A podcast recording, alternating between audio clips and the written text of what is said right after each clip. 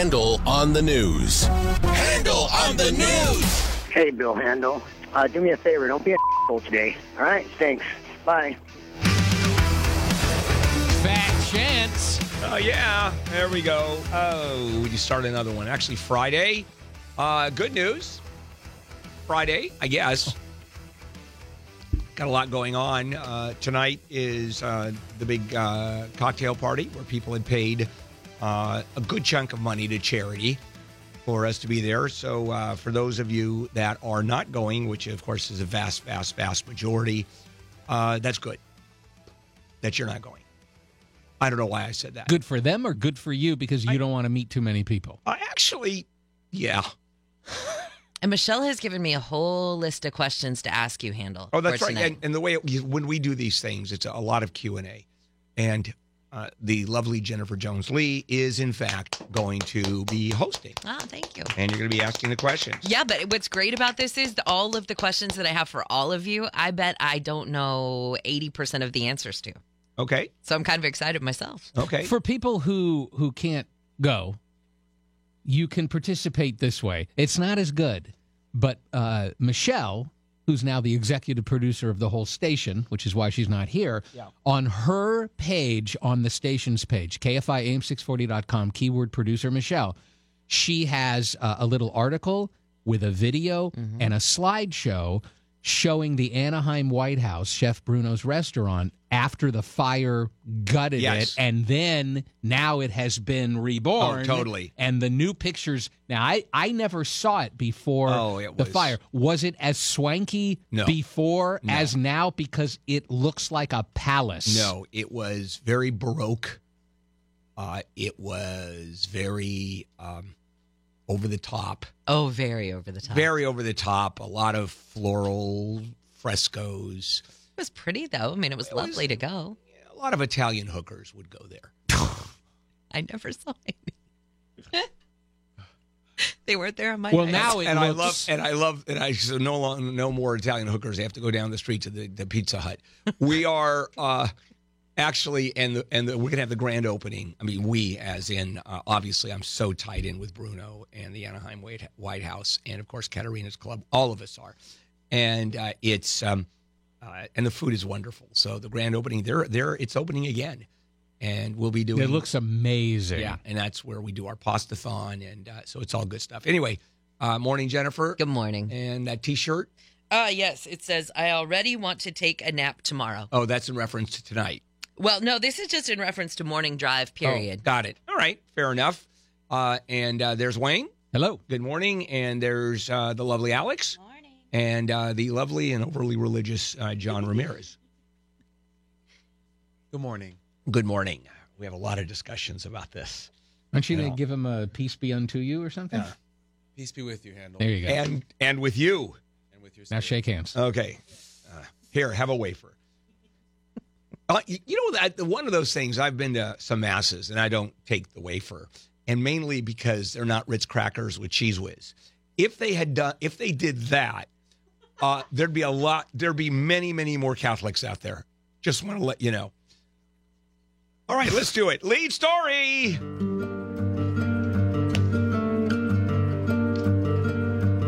All right, very strange story. 16-year-old boy believed to be a boyfriend of a victim found along the San Gabriel River River Trail, has been arrested for murder. Very strange story. The kid, the victim, they're naming the victim, even though he's a minor. Because he's dead. Yeah, Jeremy Sanchez. They do that all the time. He disappeared. He, I guess he didn't come home from school, or actually didn't show up for school. Right. Wednesday, they found his body about 4 o'clock in the afternoon. He'd been stabbed, it looks like. And now this kid, who they're not naming because he's a juvenile, is in Los Padrinos Juvenile Hall. And the word was that these two, the victim and the suspect, were dating, and that the victim broke it off because he said he was bisexual and wanted to start dating a girl. And the other kid apparently... wasn't in favor of that. Yeah. Well, it looks like in addition to L.A. needing more money for the homeless, a state audit says the entire California needs more money for the homeless. Yeah, it's the story appears to be getting worse and worse on how we deal with homeless. And the state auditor said that New York budgets about $17,000 annually per homeless person. And in L.A., about $5,000. New York, about 5% of the city's homeless population is not sheltered. They do a 95% success rate. We come nowhere close to that. That is going to be the story of the year, I think, homelessness. That has become it. You know, they always talk about something's going to sink this state financially and different things, the bullet train or government pensions. It might be homelessness that ends up being the thing because it's so intractable. Yeah, as are pensions. That's true. Rudy Giuliani is joining Trump's legal team. Oh, Mr. Mueller.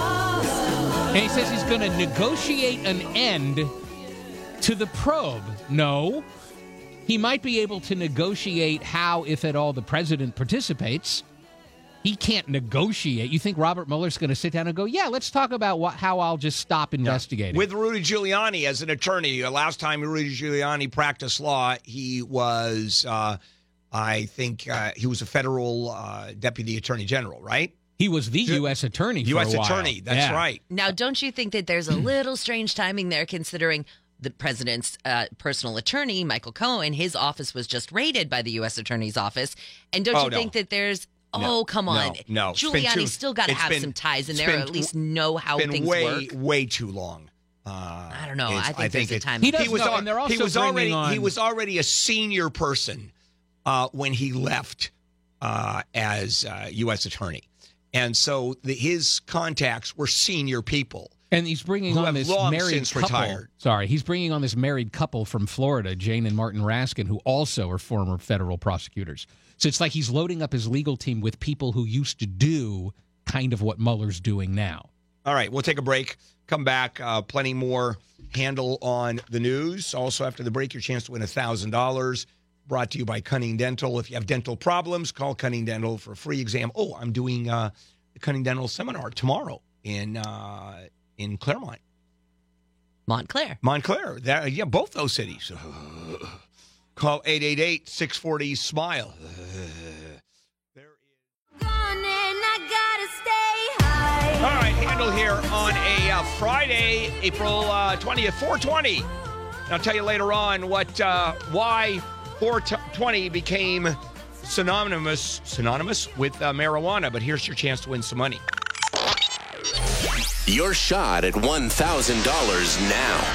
Text the keyword BILLS to 200-200. You'll get a text confirming entry plus iHeartRadio info. Standard data and messaging rates apply. That's BILLS to 200-200. If you win, they'll call you from a number you don't recognize. Answer it or you're out of luck. Jake in Little Rock answered it, and he won $1,000. Your next chance to win is next hour. You have a chance to win Monday through Friday, 5 a.m. to 7 p.m. All right, back we go. More Handle on the news on this Friday. Jennifer Jones Lee, Wayne Resnick, and me. And the Attorney General Sessions has had another loss when it comes to his fight for sanctuary cities. Take me back. Yep, this is number 3. And this is a federal appeals court. It's at the appeals level now, and he's losing. Right. This has to do with withholding funds, grants to the police departments in sanctuary cities. And the court said, no, you don't do that. You cannot put conditions on one city and not put those conditions on the other city. You cannot discriminate against cities that are labeled sanctuary cities. Also, I mean, you talk about vagueness. At what point is it deemed a sanctuary city unless it's declared a sanctuary city? What is cooperation? Telling the authorities or not telling them? For example, a few of the sheriffs that I met at that sheriff's the sheriff's convention, the meeting, they're just all they're doing is putting on the website the names of the prisoners they're releasing who are illegal aliens. Is that cooperation? Who the hell knows?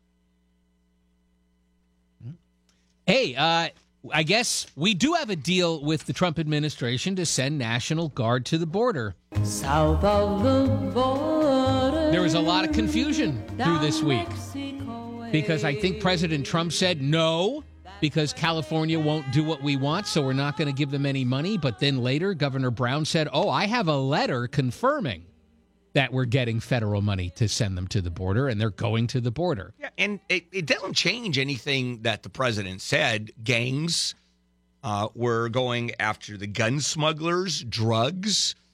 And so what our governor is saying, well, we won't do anything that even helps sort of kind of connected with the Border Patrol.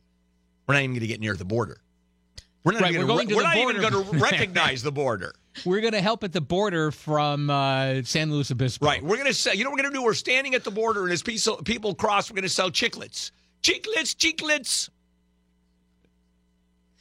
Wait, they're all Greek? All the National Guardsmen are Greek?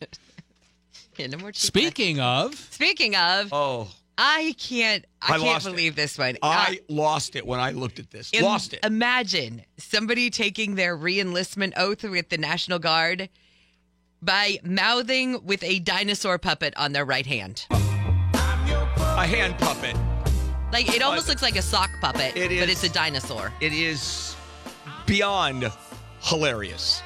But the guy administering the oath is smiling about it. Yeah. So at the time, nobody thought that it was wildly disrespectful, right. but now. She's punished, yeah, right? She's punished. He's been busted. He got demoted from colonel to lieutenant and resigned colonel. Instantly. Immediately retired, right? And then she got demoted too. And now they're saying, you can...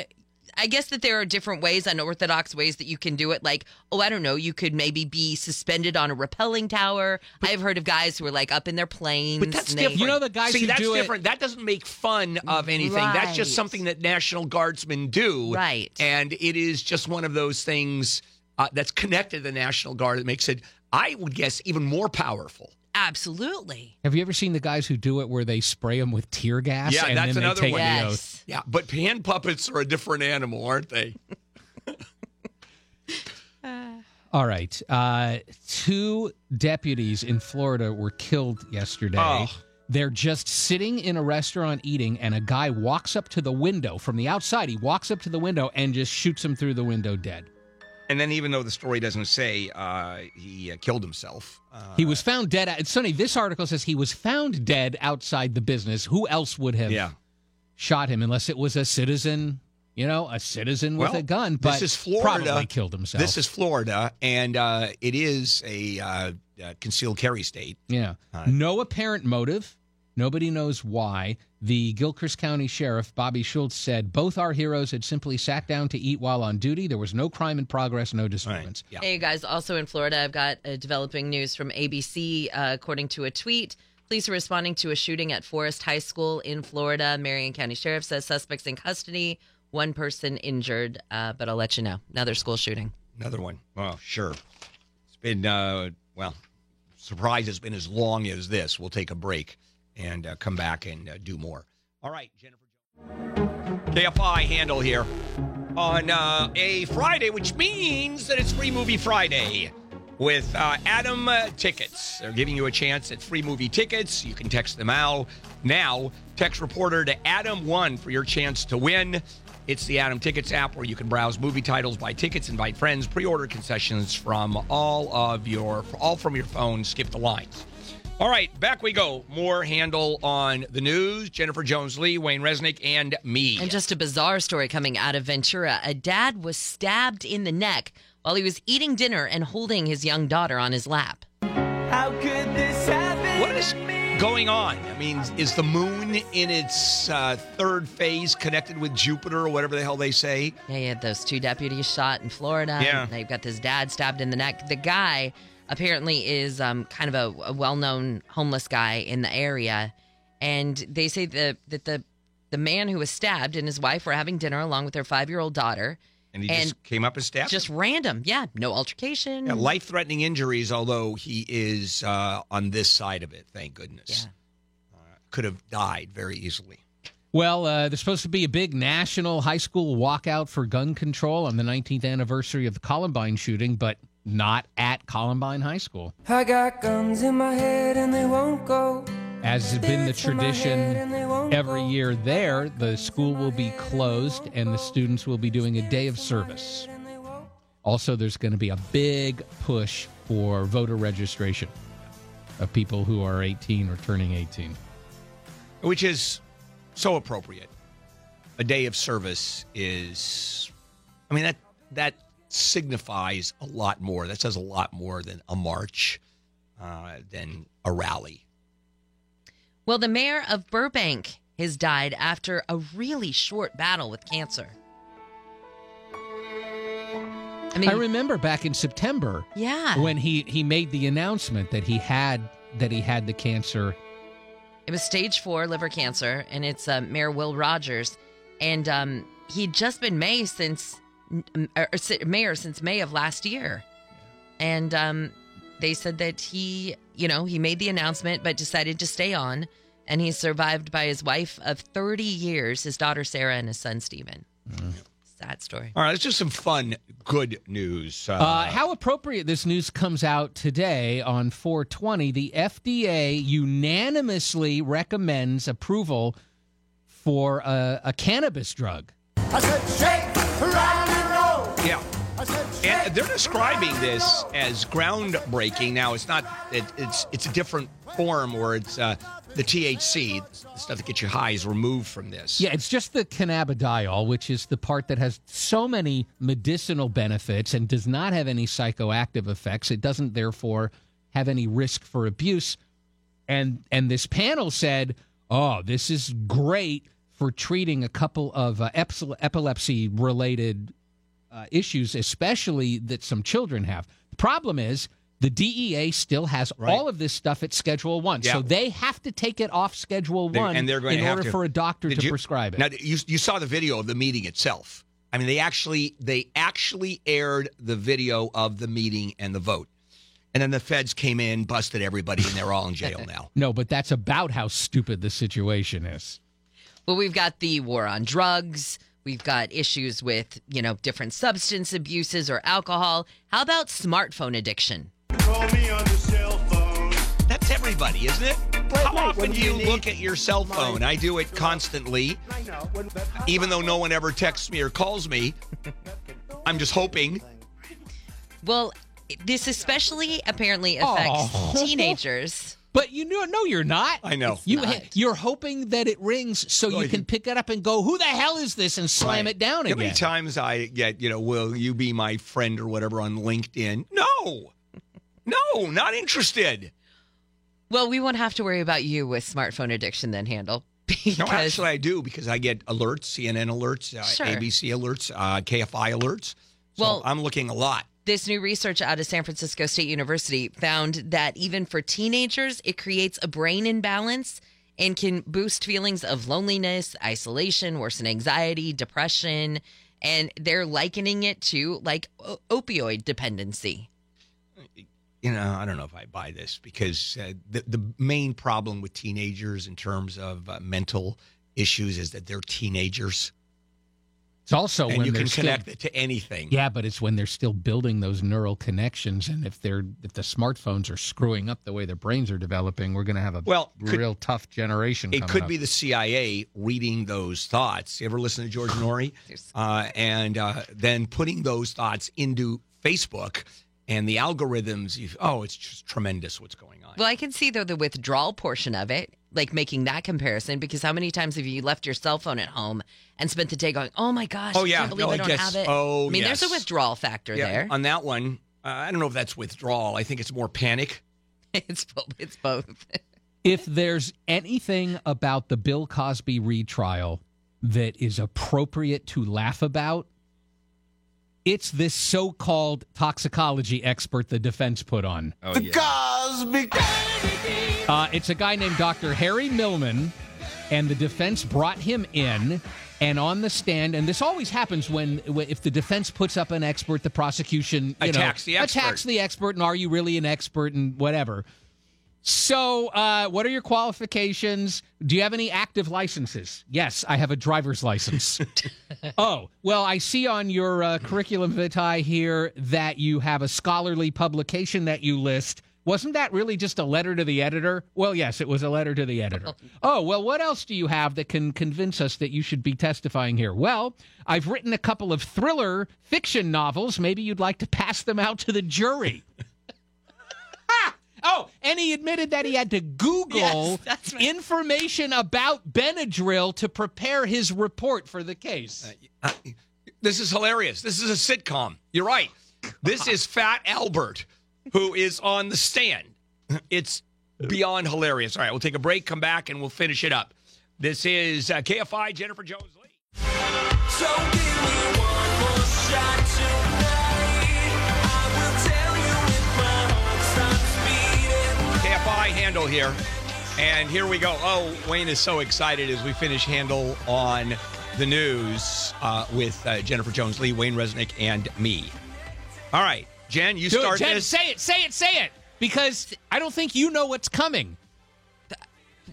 No, I don't know what to say. I don't know. David Copperfield had to reveal his magic trick in court. This magic moment. Yeah. And it's a guy who's suing because he got hurt participating in the trick. That was ridiculous. Right, here's the thing. Tripped backstage. Let us please now turn this over to Bill Handel. Okay. I, at a David Copperfield show, was in on that trick. What? I was selected from the audience to be in this trick. No. And it's a group, seriously? It's a group of people who are chosen for the audience at random, and you participate in this magic trick. And a big sort of structure is pulled out. Imagine a rectangular box of which there are seats inside. Okay. All right, 2 rows of seats, maybe eight people across, so it's 16 people. And you sit there, and David Copperfield, and everybody's given a flashlight, right? And what happens is the curtains are then put around, so he's going to do the trick and have everybody disappear. And then as soon as the curtains come down, you're pulled out of there, and you run through the tunnel, backstage, and then you go outside to the back, and they open the door, and now you're at the back of the auditorium. So here is how they fool everybody. The curtain goes down, and a bunch of staff members from the Copperfield show with flashlights are now moving around, and they're pretending they're the people there, and it's sleight of hand, and they do it in such a way that it looks like people are not sitting down yet. They're sort of moving around. Well, so now when the flashlights go off, because everybody is comfortably sat down, the curtain goes up, and there's nobody there. Oh. And David Copperfield points to the back of the auditorium, and there we are. And everybody goes, ooh, ah, ah, ah. That's terrific. Now, how do you keep people from talking about it? After the trick, you're brought down into sort of a green room kind of area or underneath the stage, and they keep you there and say, David Copperfield wants to come down and talk to you. He wants to say hello. He wants to thank you personally. Well, everybody wants to meet David Copperfield, right? So you stay until everybody has now left the auditorium. Oh. Is this the last trick of the show? It is. Okay, so you don't miss any of the show. It is the last trick of the show. And David Copperfield comes down and then says, thank you for participating. Now, the audience is already cleared out. And he said, I have a favor to ask you. Since this is magic, would you please keep this quiet as a favor? Because otherwise you ruin the illusion. And he sort of does the guilt trip on you. And then everybody walks out, and only their family members or a guest that they're with are there. And, of course, wait, what happened? How'd it go? Well, I really can't talk about it. In the meantime, I'm buttonholing people and telling them how the trick is. I'm stopping strangers on the sidewalk and saying, let me tell you how it works. But that's how it works. So this guy, during the running, falls down, breaks a shoulder, and he is suing Copperfield.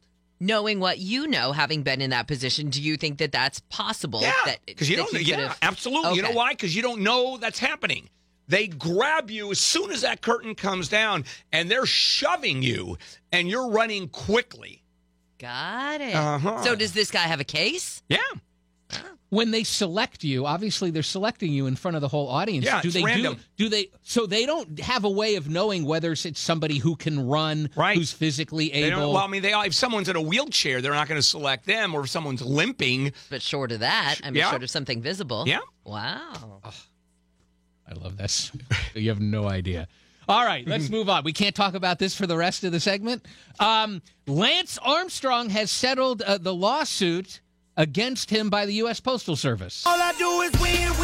$5 million he's going to pay, although they were looking for up to $100 million, so he may have gotten off easy. Settle for $5 million. This guy has more money than you could imagine. $5 million is not a lot of money for him. He's already paid over $20 million in other lawsuits and stuff. He lost all his major sponsors, but apparently he invested very wisely and has a lot of money. And owns a pair of bicycle shops, an events company, regularly podcasts. He makes a lot of money.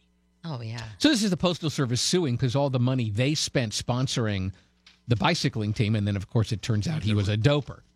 Well, and like you said, $5 million is kind of meh to Lance Armstrong. $1 billion is kind of meh to Wells Fargo. Oh, hold the Wells Fargo wagon. I don't know if it's kind of eh. I think $1 billion they can feel. It's not going to break them, but it's a nice hit. Well, apparently, Wells Fargo sets aside money for stuff like this to come up. And even though just last Friday it reported a 6% gain when the bank profits came out, they still said $1 billion, according to most analysts, is still not really that much in the big scheme of things to Wells Fargo. I mean, it's not. I don't know how do peanuts, they, but right. And I'm it's a hit, yeah. But you're right. It's not going to break them. A bad quarter is going to cost them more than $1 billion. Yeah, exactly. And I don't understand how people still bank with Wells Fargo. I do. I know. Wow, what are you doing? It's the chance of you getting ripped off used to be very good. I mean, these guys are slime balls. I know. It's they're lazy. Slimier. It's they're lazy. Slimier than James Comey. I know, but everything's with them. All my accounts are with them. My freaking mortgage is with them. Go changing all of that would just be a pain in the butt. So it's lazy. That's it. All right. Bottom line. All right. Coming up, gay conversion therapy. If you practice gayosity, they're going to convert you. There's therapy to un-gay you. And I'm going to share that with you coming right up. And we're talking about law now. KFI AM 640.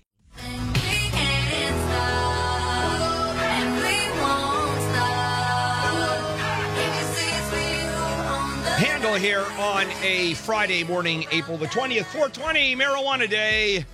Some of the stories that we are covering. What does Southwest do for all the passengers that were on that airplane? $5,000 a piece and $1,000 travel voucher and a promise the next flight on Southwest, the engine won't blow up. Today, 19th anniversary of Columbine. And later on, we'll talk to John Thomas about McCabe and President Trump's second term. What? His second term. All right. Now, I don't know if you've ever heard of gay conversion therapy. This is pretty sick stuff.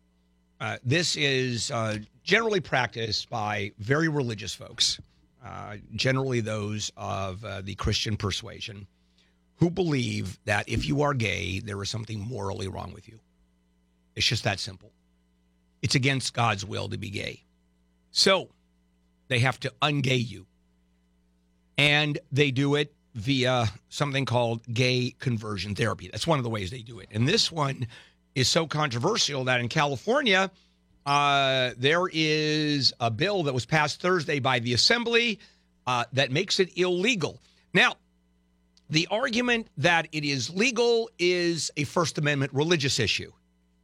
We are here and simply practicing our First Amendment right to religion, freedom of religion, rights under the Constitution. Because if we believe that there is something morally wrong on being gay, and that's based on our biblical belief, which I buy, by the way. I think they're very sincere, as nuts as they are. Then when we deal with people who are gay in our community in such a way as to un-gay them, that is a religious exercise. Well, here is the problem. and that is the legislature looks at this as simply a fraudulent transaction, a fraudulent advertising, because they are selling a therapy. It's a medical process. It's therapy. Therapy is recognized under the law as a medical procedure. And there ain't nothing medical about gay conversion therapy. Every study has shown that not only does it do nothing in terms of making people ungay, it actually harms people.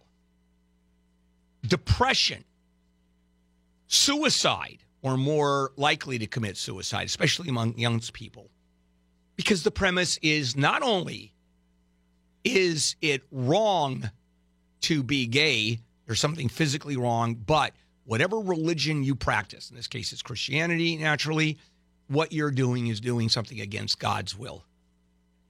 And people are hardwired to be gay. What do you think, it's a choice?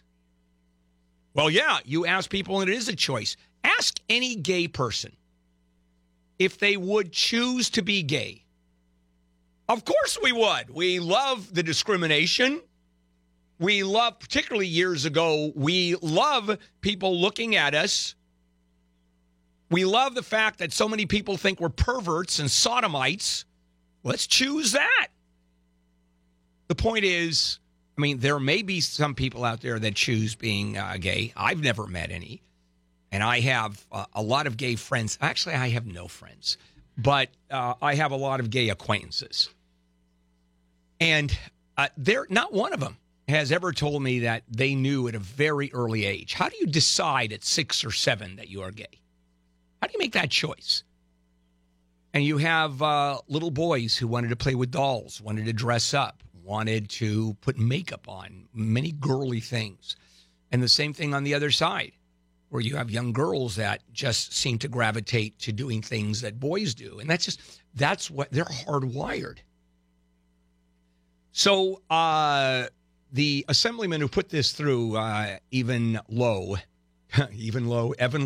who's gay, leads the legislature's LGBT caucus, talked about this law stops people from defrauding folks advertising or selling the therapy. Now, there were several lawmakers that voiced concern. I talked about inhibiting freedom of religion by preventing discussions of sexual orientation change. You can do that all day long. You can have all kinds of discussions. What you can't do is advertise it as a medical process in which we change something that's inherently wrong with you and bring you back to straightness. And that's the problem. Assemblywoman Susan Talamontes Eggman, who is a Democrat out of Stockton, says you can still try to pray the gay away if you like, but that hasn't proved to be effective anyway. And to advertise you can change someone's orientation by praying, by simply that. That is fraudulent on its face. It's like cancer cures. You can't do that because there's no such thing as supplemental cancer cures. You eat peach pits, and we're going to cure your cancer. You go to jail for doing that if you claim to be a medical practitioner. And that's the problem here.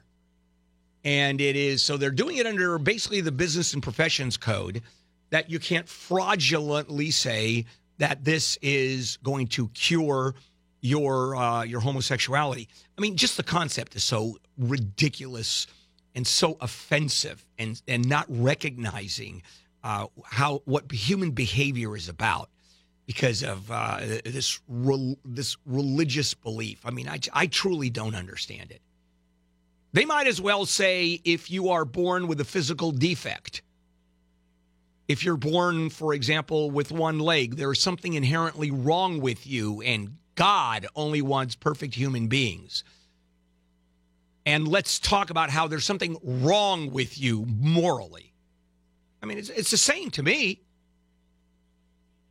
So I can't be more thrilled about this bill. Now, there's already been a bill passed back in 2012 that you, here in California, anybody is prohibited from performing conversion therapy on minors.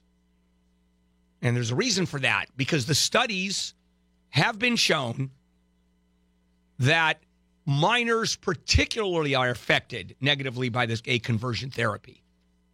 Far more guilt. There's something wrong with me. I've got to do something about this. Somehow I'm morally corrupt because I'm gay. So now that's going across the board. My God, just drives me. You might as well go peach pits. That'll cure your gayness. Wow. All right, coming up, the weed bank proposal. Why do we need a weed bank? I'm talking about money bank. And I'll explain that to you. And right after the break, a chance to win $1,000 brought to you by Cunning Dental. If you have wisdom teeth problem, then call Cunning Dental for a free exam, 888-640-SMILE. All right, Jennifer. Come on and kick me. It's April 20th, 420. And I'm going to, a little bit later on at 8:20, share with you how 420 came into being. It's actually a hell of a story.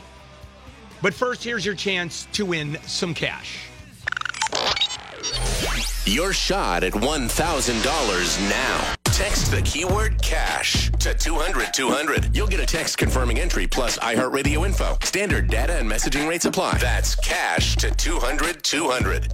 If you win, they'll call you from a number you don't recognize. Answer it or you're out of luck. Angela in San Clemente did, and she won $1,000. Your next chance to win is next hour. You have a chance to win Monday through Friday, 5 a.m. to 7 p.m. All right. Some of the top stories that we are covering. Southwest has written a $5,000 check to everybody on that airplane, hoping that they won't sue Southwest. A few of them had to be buttonholed on their way to the lawyer's office when the $5,000 check was issued. And then today, 19th anniversary of Columbine. All right. I want to share with you a story about this Lindsay Robinson, who is the executive director of the California Cannabis Industry Association, like the American Medical Association, like the American Pharmaceutical Association. It's a lobbying group. It's the main group that all the cannabis growers and distributors now belong to. All right. One member of the group has a tax bill due next month to the state franchise tax board, and it's an $800,000 tax bill, and she is going to pay it in cash. She is showing up to the office of the tax board with a duffel bag full of cash and say, here are my taxes. Now, why would she have to do that? I mean, these are business people. Well, because the only way you can purchase marijuana in this state, which marijuana is legal, is by cash. You can't do it by credit card because the credit card companies are attached to major banks, and major banks are controlled by the federal government. And under the federal law, marijuana is illegal, so they would be engaged in an illegal act. That is funding an act which is against federal law, in violation of federal law. Same thing with checks. You can't write a check because banks are controlled by the FDIC, Federal Deposit Insurance Corporation, and the banks have to run under the rules of the federal government. And since it is illegal under federal law to even use, but certainly to sell marijuana, checks are out of the window. They're gone. So it has to be in cash. State officials are estimating, this is just the state, they're going to collect $600 million in cannabis taxes coming up next year. And every dime of it is a cash transaction, which makes 0 cents. So Senator Bob Hertzberg, out of Van Nuys, Democrat, introduced a bill based on the fact that the president's policy shift makes it more likely that state chartered banks could be used by the cannabis industry. Therefore, there's a bill in the works that says state-chartered banks will be allowed to deal with cannabis sales. And there'll actually be real checks going through. And if credit cards are then issued by those banks, which of course is going to happen, then you can pay for your grass with a credit card. $600 million next year. And it is estimated that by 2020, the market itself is going to grow to $7 billion annually. And how much are the taxes on $7 billion worth of sales? I think the taxes are pretty high. Aren't they almost 50%? No. The taxes on marijuana. It's been a while since I bought marijuana. As a matter of fact, a lot of years. And it wasn't taxed back then.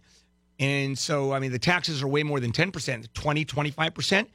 So we're talking about a pile of money going into the state coffers. Maybe $1 billion. I mean, that's no small amount of money. And so right now, it's all cash. Now, you think it's a little dangerous for people, for example, to leave their store with $250,000 in cash and they have to put it under a mattress because they can't put it in a bank? I mean, that's how crazy this is. Now, the reason this actually is starting to move, you had the Attorney General, Jeff Sessions, who said that the government, the federal government, was going to go and really attack marijuana dispensaries and growing operations, even if they are legal under state law. And, of course, Trump was okay. Actually, Trump didn't even make the decision because I think he leaves a lot of decision-making to his cabinet heads.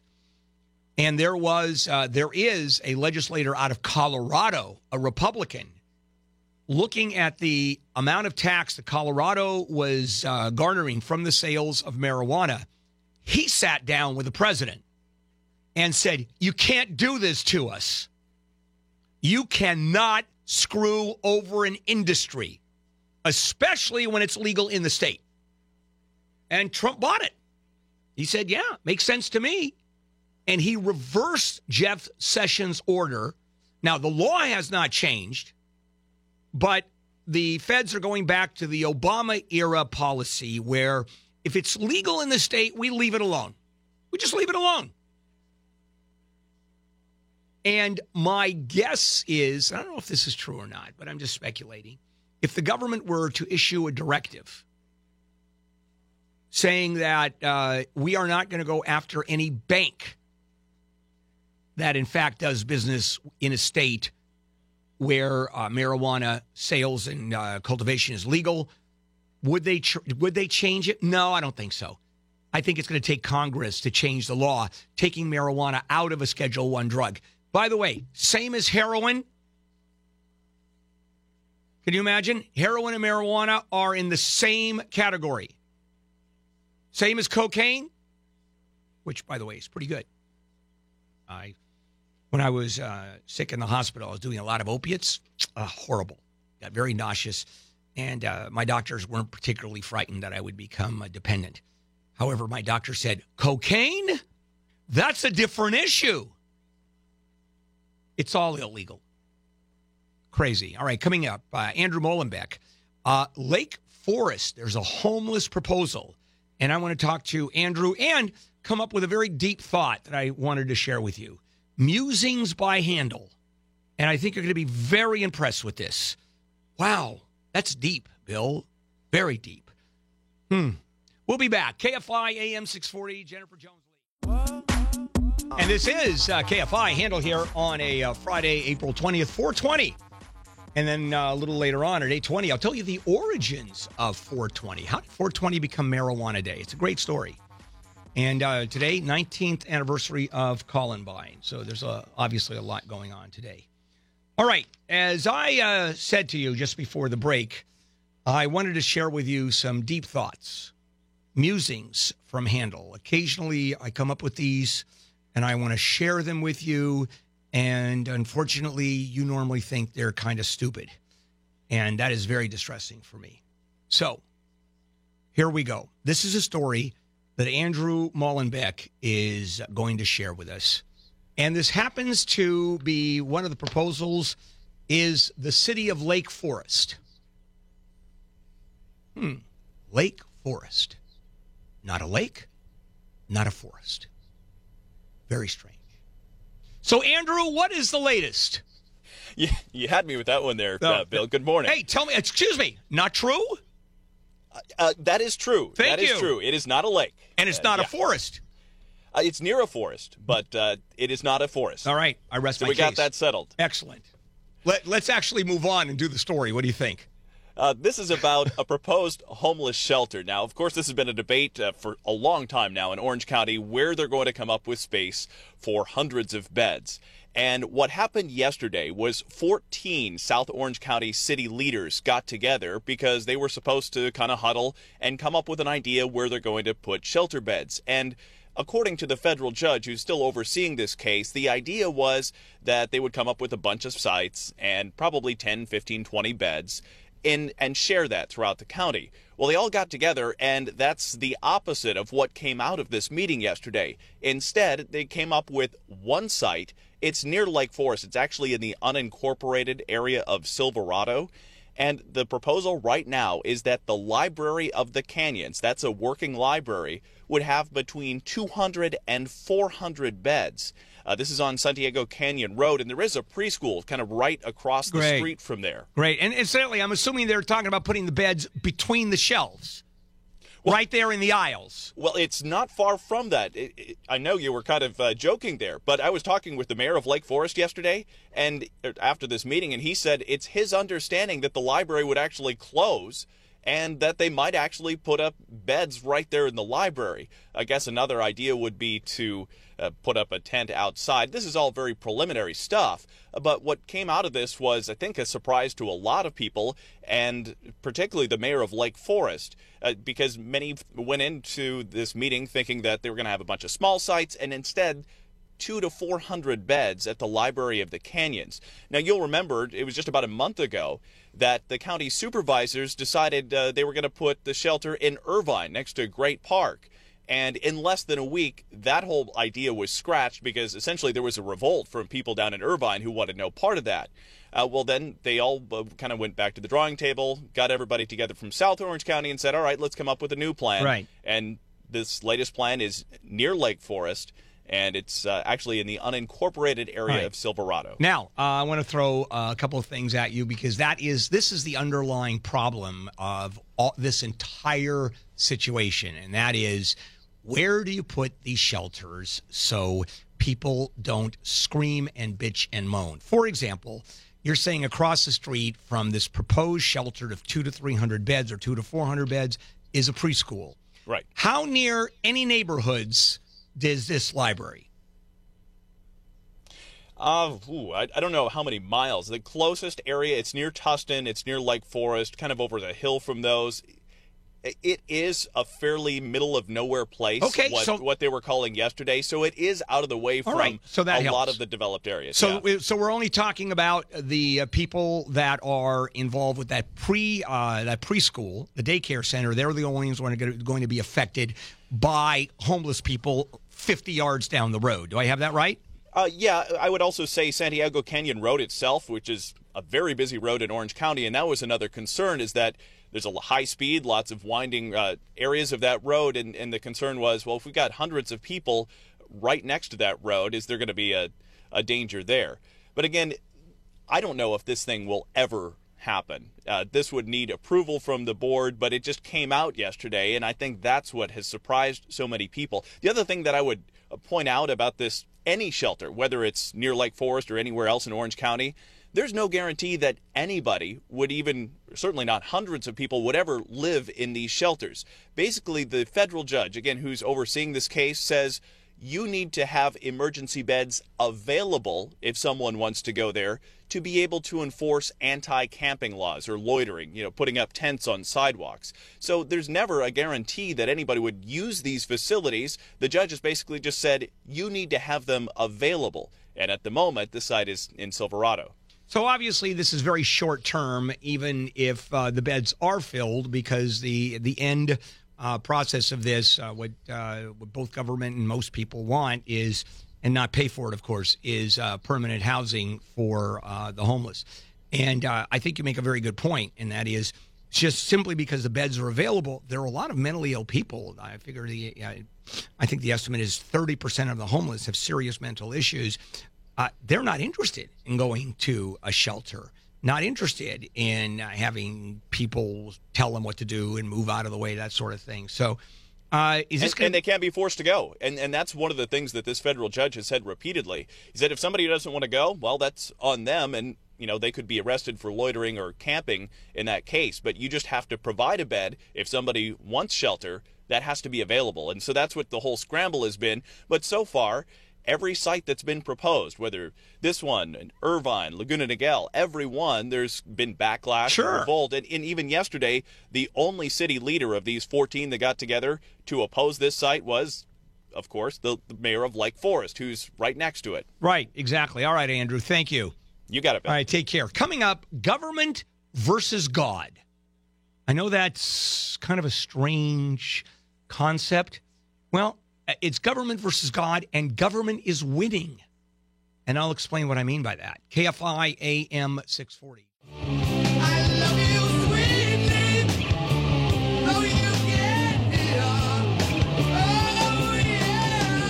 Oh, yeah. KFI Handel here on a Friday, April 20th, 420, Marijuana Day.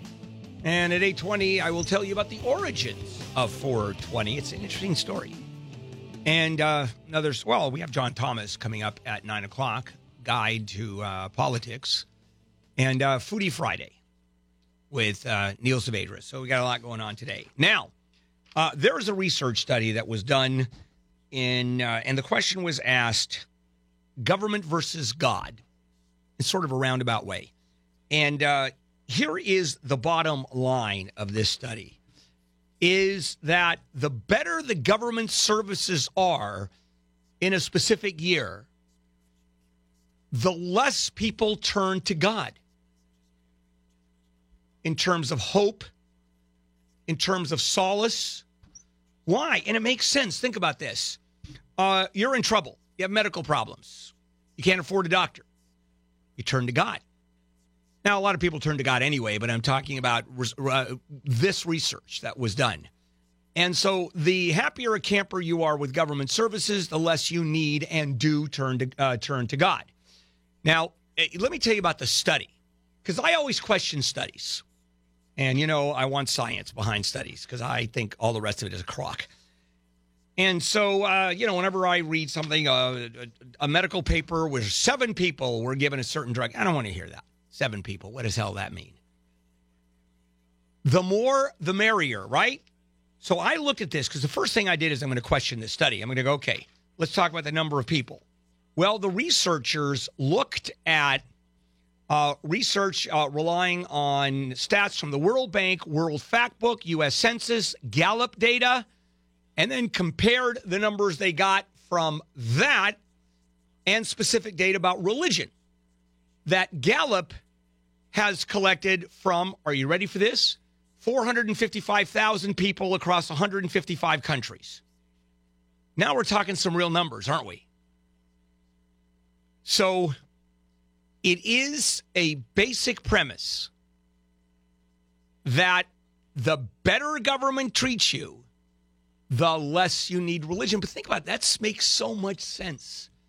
Because and I talk about this with a lot of religious people. I don't want to mention any names, John Ramirez. But we do talk about the blind faith that occurs in many religions. That when life is just god-awful miserable for you, you're starving, you're in trouble, you have a friend, a family member who has all kinds of medical problems and there doesn't seem to be an answer. Who do you turn to? Where do you turn? You turn to faith. There's no answer left for you. You turn to faith. You're at the bottom of the barrel. You know, you've hit the bottom. You don't have enough to eat. Don't have a job. You know, you're lonely. What do? You turn to God.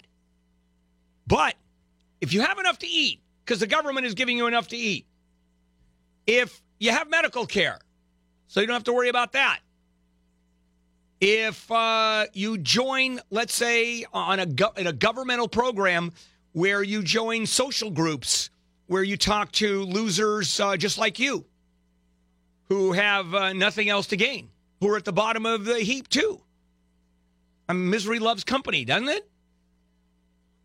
And so how about that for the logic? Now, the paper's lead author had previously analyzed links between intelligence and religious beliefs. And this one is rather striking, that a lot of religious people, smart religious people, have a problem is, the more intelligent someone is, now keep in mind, we're talking hundreds of thousands of people. We're talking about real stats here. The more intelligent someone is, the less strong his or her religious beliefs tend to be. That's not to say you're not religious. You're just not as strongly religious, according to these stats.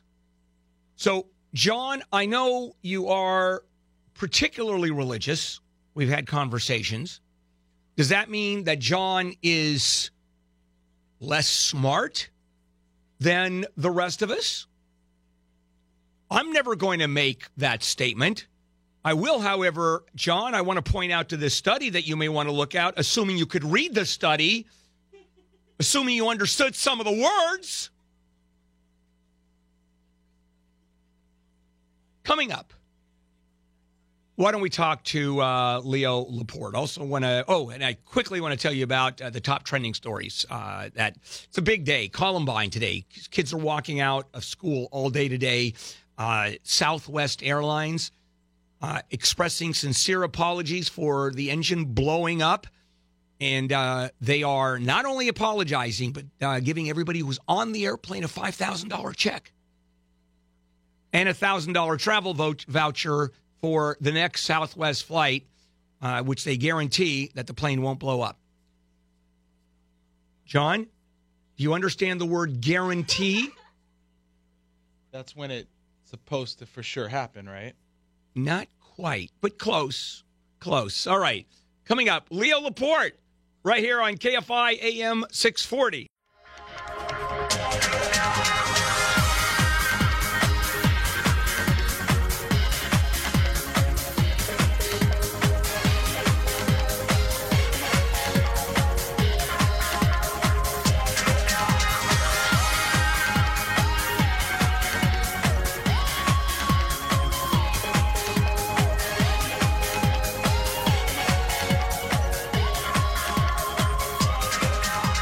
KFI AM 640. Bill Handel here, and it's time for a Leo Laporte, the Tech Guy segment. Leo, a story on 60 Minutes about facial recognition software and how, and we all know about facial recognition and how it's moving, and then the new phones, a lot of them are coming up with facial recognition. Everybody in China, there is a database on their face. Yeah. And the Chinese, I don't know how many hundreds of thousands or millions of cameras they have at every public place, every corner, and they literally know who everybody is, where everybody is, and it's for 1.2 billion people. How in God's name do they do that? 176 million cameras. But, you know, we're getting close to that in the U.S. and in the U.K. And, by the way, they want to quadruple the number of cameras in the next few years in China. And I think that, first of all, remember, China, especially now, is becoming more and more repressive. It's an authoritarian regime. And this is one way to keep order. One of the things they do, they started this in Shenzhen. Apparently, jaywalking was a huge problem in Shenzhen, which is where the iPhones are made. So they started putting up the faces of people who jaywalked with all of their personal information on big, giant billboards right by the place they jaywalked. And then that didn't do enough to stop people. So now they have what they call a social credit system, where if you're caught or seen doing even minor crimes like jaywalking, that you'll get demotions in your social credit. And if your social credit score, this is straight out of sci-fi, gets low enough in China, they shoot you. No. Well, practically, they take you out of the economic system. You can't buy bus, plane, or train tickets. You can't get a home loan. So in a way, it's almost worse. You become a non-person. And this is, I'm not there, so I don't know. But I'm told that this is widely accepted by the Chinese. Not that they have a whole lot of choice, but there's also, remember, there's a different kind of attitude here. We're, individualists in the U.S.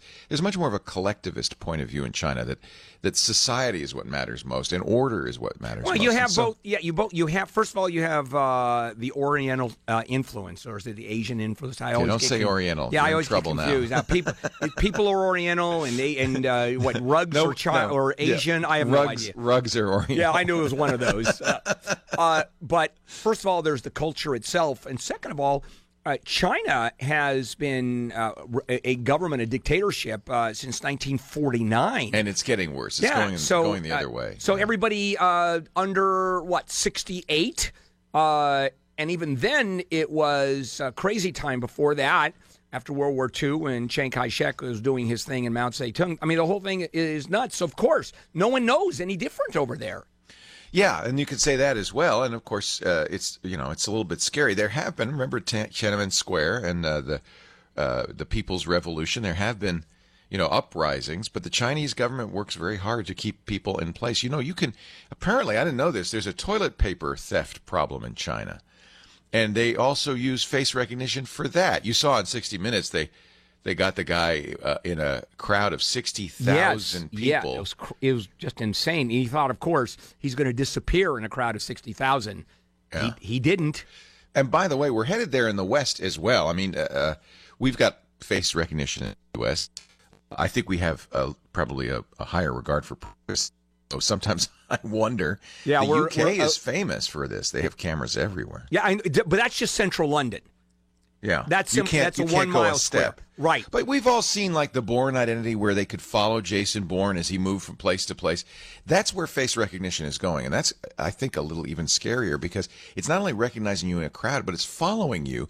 If you have enough cameras up, and as I said, China wants to quadruple the number of cameras to a huge, almost a billion. If you have enough cameras up, you can follow people as they move through town. That's amazing. As I was watching this piece, and we both did. Is their level of face recognition software above ours? Is there a level of sophistication that we don't have? They, in general, the government puts a lot of money into artificial intelligence, and that includes face recognition. So they have a very aggressive program in that. I wouldn't say, they may be a little bit ahead. We have pretty good people here, too. The good news is we have kind of a human rights orientation that I hope will prevent this. So it's the application that they can do whatever they want, obviously.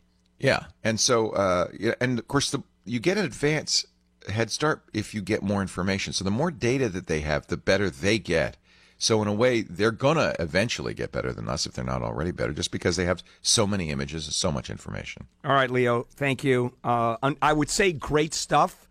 But it's a little scary stuff, right? We'll do it again next week, Leo. Take care. This is KFI AM 640. I spoke to Joyce in the morning. I spoke to Joyce at night. I spoke to Joyce in the afternoon. It makes me feel right. Oh, yeah. It's Handel, and it's the morning crew on a Friday, April 20th.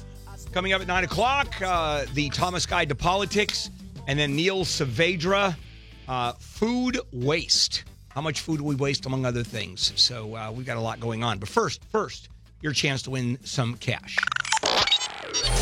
Your shot at $1,000 now. Text the keyword LUCK to 200-200. You'll get a text confirming entry plus iHeartRadio info. Standard data and messaging rates apply. That's LUCK to 200-200. If you're the winner, they will call you from a number you don't recognize. You have to answer it or you're out of luck. Leif in Moreno Valley did, and he won $1,000. Your next chance to win is next hour. You have a chance to win Monday through Friday, 5 a.m. to 7 p.m. All right.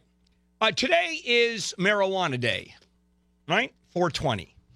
And people have wondered, where do you get that name, 420? Is that a little bit random? Well, it sort of is. Now, let me tell you, first of all, at this point, the legitimacy of the word 420, or the phrase 420.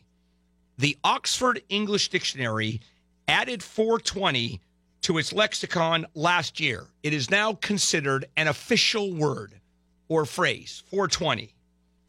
And it credits five guys with creating that phrase. So, let me tell you the history of 420. All right. There are five guys who almost 50 years ago, they were students at a San Francisco high school. This is 1971. And this whole concept of 420, one of the guys, a filmmaker and a retired CNN cameraman now, thought, actually, we thought the whole thing was a joke, 420. And we still do. So here's the background. Reddick's and his four buddies were a stoner clique in high school. They were just stoned out of their mind. And they hung out at a particular wall between classes at San Rafael High School. And they dubbed themselves the Waldos. And that was coined by comedian Buddy Hackett to describe just weird, odd people, the Waldos, which I'm assuming also was taken from Where's Waldo. So, one fall afternoon, 1971, a non-Waldo classmate comes to the wall with an interesting tale and this crudely drawn map. The map was supposed to show the location of a marijuana garden in the forest nearby. And he said the pot patch belonged to his brother, a Coast Guard reservist, and explained that his brother, paranoid of exposure and washing out of the Coast Guards, was renouncing ownership. And he handed his bro the map. That's another one, the bro. And this guy said to the Waldos, "You're welcome to the marijuana." So they made plans to find weed after school. Oh, my God, we have to find this. And they met, decided to meet in front of the school statue of Louis Pasteur at 4:20 in the afternoon when a couple of them finished football practice. So they went ahead, piled into the car, popped in a Grateful Dead 8-track, of course they did, and passed around joints as they're driving around. Well, they never found that marijuana patch, ever, but vowed to keep on searching, and they would whisper in the halls, 420, Louis Pasteur, if a new attempt was planned. And then they met at 420. And he said, we were probably too stoned to even understand this. But the name 420 stuck. And it's a code for let's get high at the statue after school. And then it was shortened to simply 420 instead of 420 Louis. And it meant let's get high anywhere. And then the number like took off because they hooked up with the Grateful Dead, and we're hanging out backstage at the Dead concerts. And all of a sudden started to fly around, because Grateful Dead were pretty much stoners themselves. And in the late 1980s, flyers started circulating around at Dead concerts, the Grateful Dead concerts, proclaiming 420 is the password of the stoner culture. Now, I remember this. It went on to explain that 420 was the California police code for marijuana smoking in progress. It is not. It has nothing to do with smoking marijuana. I don't even know if there is a 420. But it started circulating. And keep in mind that this is now absolutely legitimate. This is not urban myth, because they actually They actually preserved as much as they could the record of everything that happened, because they knew they were on to something very big. Like Louis Pasteur, when he discovered inoculations, vaccinations for smallpox. This is just as important, creating the word 420. And again, I'm going to end this segment with the way I began this segment. 420 has been accepted by the Oxford English Dictionary as an official word last year, and credits these guys, the Waldos, as the creators of 420. They're going down in history. How is that for a little bit of historical background? Coming up, a super segment, Handel on the News, late edition, right here on KFI. And there is Handel on the News, late edition. Handel on the News. Hello. I was listening to the Bill Handel show. Some things that he said really upset me, and I found it to be offensive. I'm Jewish, and said in his own words, Jews don't win anything. And even if he was joking, again, I find it to be very wrong. And now, here's Bill Handel. Get in line, lady. You found something on this show that's offensive? Yeah, it's true. We've been doing this for a while, offending people. Good God. All right, a couple of stories that are breaking before we get into Handel on the News, late edition. And Jennifer, I'm going to throw it to you real quick because we have some big news. All right, so the Democratic Party has sued Russia, the Trump campaign, and WikiLeaks, claiming conspiracy to help the president win the 2016 election. Just did a little more research on it. Apparently, the defendants named in this suit include Trump's son, Donald Trump Jr., his son-in-law, Jared Kushner, former campaign manager, Paul Manafort, campaign officials Richard Gates, and Trump ally Roger Stone. All right. So that's another lawsuit. You know, this whole thing with Donald Trump, we're going to talk more about that, of course, at 9 o'clock with John Thomas and the Thomas Guide. And it's just, it just gets so interesting. If there is going to be another president elected, well, of course there will be at some point. But if we have a Democrat elected next time out in 2020, can you imagine how boring it's going to be relative to the Trump presidency? Let's look back at Obama, and let's, you know, forget about the politics of it. Forget about anything else. Boring versus astoundingly entertaining and over the top. Just like that. It's going to be very hard for any president subsequent to this president to get anybody excited. Not like this. Okay, guys, let's do it. Handel on the News, late edition. Jennifer Jones Lee, Wayne Resnick, and me. Lead story. I got guns in my head and they won't go. All right, a story that turned out to be a fairly small story, thank goodness. A student was wounded, a suspect in custody after a shooting this morning at a high school in, is that Ocala or Ocala? Ocala, right? Ocala, I think. Ocala, Florida. Student shot in the ankle, and we're done. Thank goodness it ended right there. Now, this all happened on the National Walkout Day that marks 19 years since Columbine. Yep. Students from more than 2,500 schools across the country are leaving class today. Now, is that they're going out for the entire day? That's their plan. Or... yeah. And I make this point because one of the things about these school walkouts, which I hate, is that the students hurt themselves, and it hurts the school district because of the money that's paid per student per day. Now, if they have taken attendance and they walk out the door, no harm, no foul. Which 10 a.m. local time in each time zone. So right. I assume everybody's been accounted for, and the school gets the money. Then you get the credit. It's my elevator philosophy of life.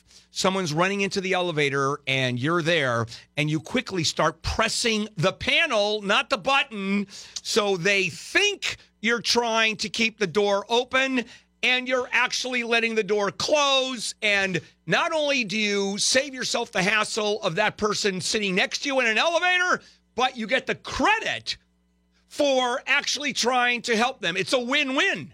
Also, you must travel in some fancy elevators if you're all sitting down in there. Yeah, that's my said sit the oh, yeah. Sit. Okay. But do you actually do that? Oh, God, yeah. Oh, yeah. Do you have any doubt that he does that? Oh, no, I don't even know why I asked that question. Oh, yes. It's my elevator philosophy of life. Screw them over, but get the credit for doing good. Or just do the good. Oh, God, no. Come on. Deputy Attorney General Rod Rosenstein apparently told President Trump a week ago that Trump is not a target of the Michael Cohen investigation. But that's not me. Yeah, I was wondering last week why they bet, or was it earlier this week, that Rosenstein had a private meeting with Trump at the White House.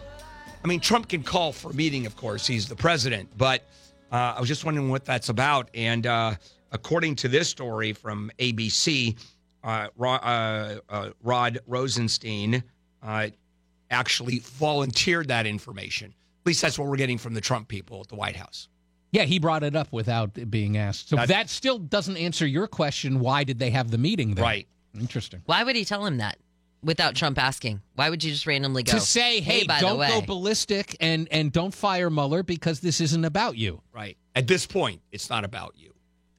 Well, South Korea's president says North Korea does appear serious about denuclearization, even if U.S. troops stay there. I am Kim Jong-un, and I'm not here to amuse y'all. No, not Kim Jong-il. Sorry for the confusion. Everybody that's a great song, incidentally. So wrong. Just to let you know. No, it's wonderful. Now, this is a bunch of interesting stuff going on.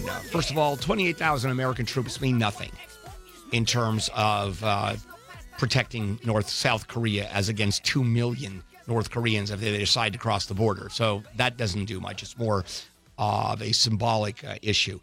But the denuclearization, it smells like, and I don't know if this is Kim Jong-un just playing politics or just playing with us in general because he's really good about manipulating. It smells like he is considering giving up the nukes to join the world nation, the nations of the world. And there are plenty of countries that do just great without nukes. And at some point, maybe realizes that all of his posturing was obviously for public consumption, and maybe thinks that the public consumption isn't as important as actually putting North Korea into a real economy. Because right now, it's not a real economy. It's just what the Chinese give it, and whatever Kim Jong-un can print fake money or take all of the money with the illegal black market stuff that they produce. If he does this, and he also kind of opens up the way the government there serves the people, so instead of 2 tablespoons of rice a day, he comes out one day and he says, I negotiated with everybody, and now everybody's getting 4 tablespoons of rice, he might be changing his tactic to cement his legendary status amongst the people of North Korea. He could. Wow. A guy down in Irvine has been charged with some hate crimes. He had a few things in his house, including a kill list for local Jews. And everybody hates the Jews. Well, he did. Nicholas Wesley Rose, 26. He had some ammunition. He had kill lists of prominent Jewish people down there. And he also apparently had a thing called Killing My First Jew with a series of steps, I guess, on how to do it. What? That's difficult? 22 caliber and a gun? Well, you know what? He might not be as clever as he thinks. First of all, he told people in his family about it, and they called the police immediately. And the other thing is that he had some papers there, and the papers mention Beth Jacob Congregation, but they also mention St. Barbara Russian Orthodox Church and St. Paul's Greek Orthodox Church. So he may not know what a Jew is. Yeah, he may not. Maybe he just figures anybody who has a beard is, because you have the Orthodox, Jews, the Greek Orthodox, ZZ Top. I mean, all of them have these long beards. Well, there's a narcotics detective. He was an L.A. County Sheriff's deputy. And he's been accused of being part of a drug trafficking operation, but a judge has decided, nah, he can't be fired. This is driving Sheriff Jim McDonnell crazy. Oh, it has I can imagine. He wants these guys out. And here is a sheriff's deputy that they caught being involved with drug trafficking organizations and cultivating marijuana, and they have them on a wiretap discussing drug payments. And he's on administrative leave. He gets fired. He goes to the Civil Service Commission. Said, how is that possible that they reinstated his job? Because the appeals court panel this week said that the law does not allow the department to use evidence gathered from a wiretap in a disciplinary proceeding. Therefore, the firing was illegal. Therefore, he is reinstated as a cop. Now, my guess is he's probably not going to get a lot of really choice assignments from now on. No, the key to why this happened is that they never brought criminal charges against him. So if there's a gap, it's why is the sheriff's department so convinced that he was involved in this stuff, but the DA was not. How do they not bring criminal charges unless the evidence was so sketchy? Well, that's what the guy and his lawyer are saying. This is a wild overreaction, and I didn't do anything except get a little friendly with some people, which I should do because I'm a narcotics officer. So who knows? Speaking of narcotics, some California cities, including West Hollywood right over there, want to bring Amsterdam-style... I'm sorry, you know what? You know why that happened with the music? Because you thought I was cueing you for the thing, but I was just pointing to where West Hollywood was. Sorry, John. They want to bring Amsterdam-style pot lounges here. See, now I'm pointing at you. No, John is very religious. Yes. And I talked about this earlier. That you're pointing to North Hall... That very religious cue. People. Yeah, that time I was pointing at you for the cue. Why don't we just move on? He's joking.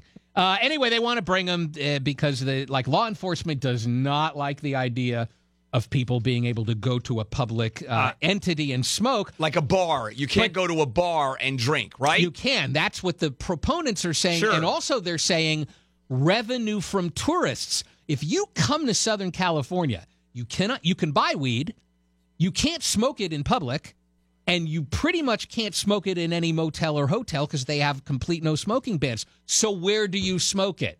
They want to make these places for the tourists. Amsterdam, if you look at the number of tourists that go into the coffee shops, that's what the coffee shops in Amsterdam are actually marijuana lounges. That's what they call them. Have you ever gone to one? Oh, yeah. And you look at coffee shop, not to smoke, just to grab a latte. Coffee. No, actually, I'm sorry, no, they don't sell lattes. They sell pates. Yeah, well, that's very funny. Oh. Yeah, I mean, you have to go in. I mean, I don't smoke. It's no big deal. It's not as if it's a value judgment. If I smoked, I'd be telling you all day long that I smoke. But it was. I mean, how do you go to Amsterdam without going into a quote coffee shop? Like, how do you go into Amsterdam without going to the red light district? Yeah, you have to. Question, maybe it's a dumb question, do they also have actual coffee in these places? I don't remember because I saw you literally could not see 2 feet. It was so smoky. It was so smoky. Oh, my goodness. Well, this is shady. Japanese authorities are looking into whether 3 Vietnamese trainees may have been tricked into working in areas that were affected by the Fukushima nuclear disaster. You're about as easy as a nuclear war. So these guys show up in Japan in 2015. They're supposed to be on this technical intern training program as trainees for this construction company. But it looks like these guys might have been fooled into working in the area where there was radioactive cleanup in the Fukushima nuclear disaster. As part of a technical intern training program in construction. Just and that's it. Awful. Well, yeah, look at the ad, though. Look at the ad. Would you like to be a nightlight? Now, that should warn somebody. If I could ever force you, Bill, to do something, yes. If the Lord came down and said, you can force Bill Handel to do one thing, it would be this. It's called forest bathing. A flower said, I wish I was a tree. And what you do is you go to a forest and you walk through it very slowly. Very slowly to soak in the wonders of the forest. And there's a guy up in Sonoma County, Amos Clifford, who for $50 will guide you in forest bathing. Or if, Bill, you'd like to learn to guide other people, you can take a class from him for $3,400. $3,400 to learn to learn how to walk through a forest. No, $3,400 to learn how to help other people walk through. Right. Only $50 if you just want to walk through. I'll tell you why I couldn't do it, because anybody following me would be smelling the vomit. And then later during the walk, you find a tree to talk to. Of course you do. Oh my God. Of course you do. And you do this without drugs. Right. That's the part that it made me. Now, I've had my share. I have talked to trees before.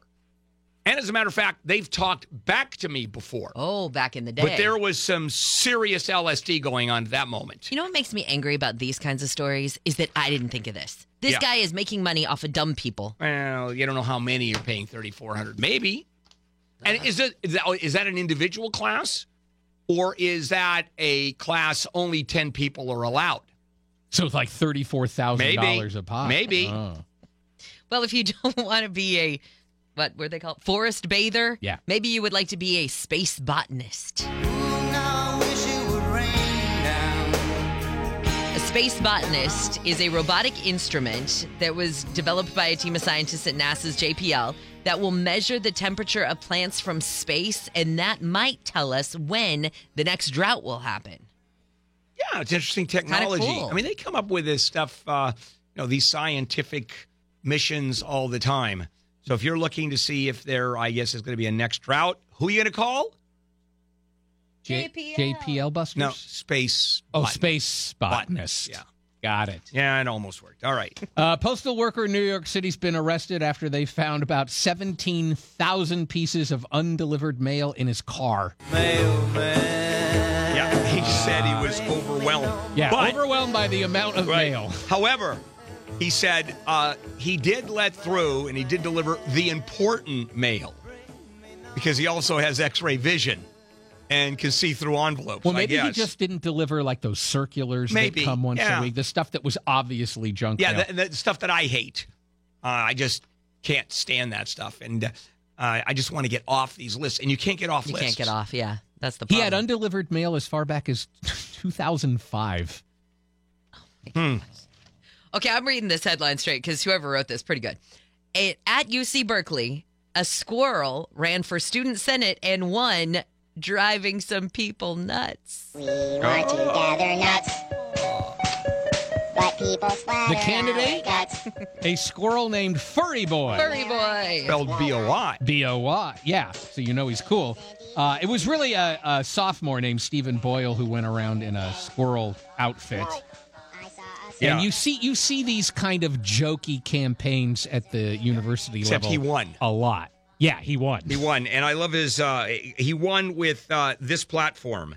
Safe spaces for squirrels, better access to acorns, and support group for those experiencing habit loss. Squirrel. And he won.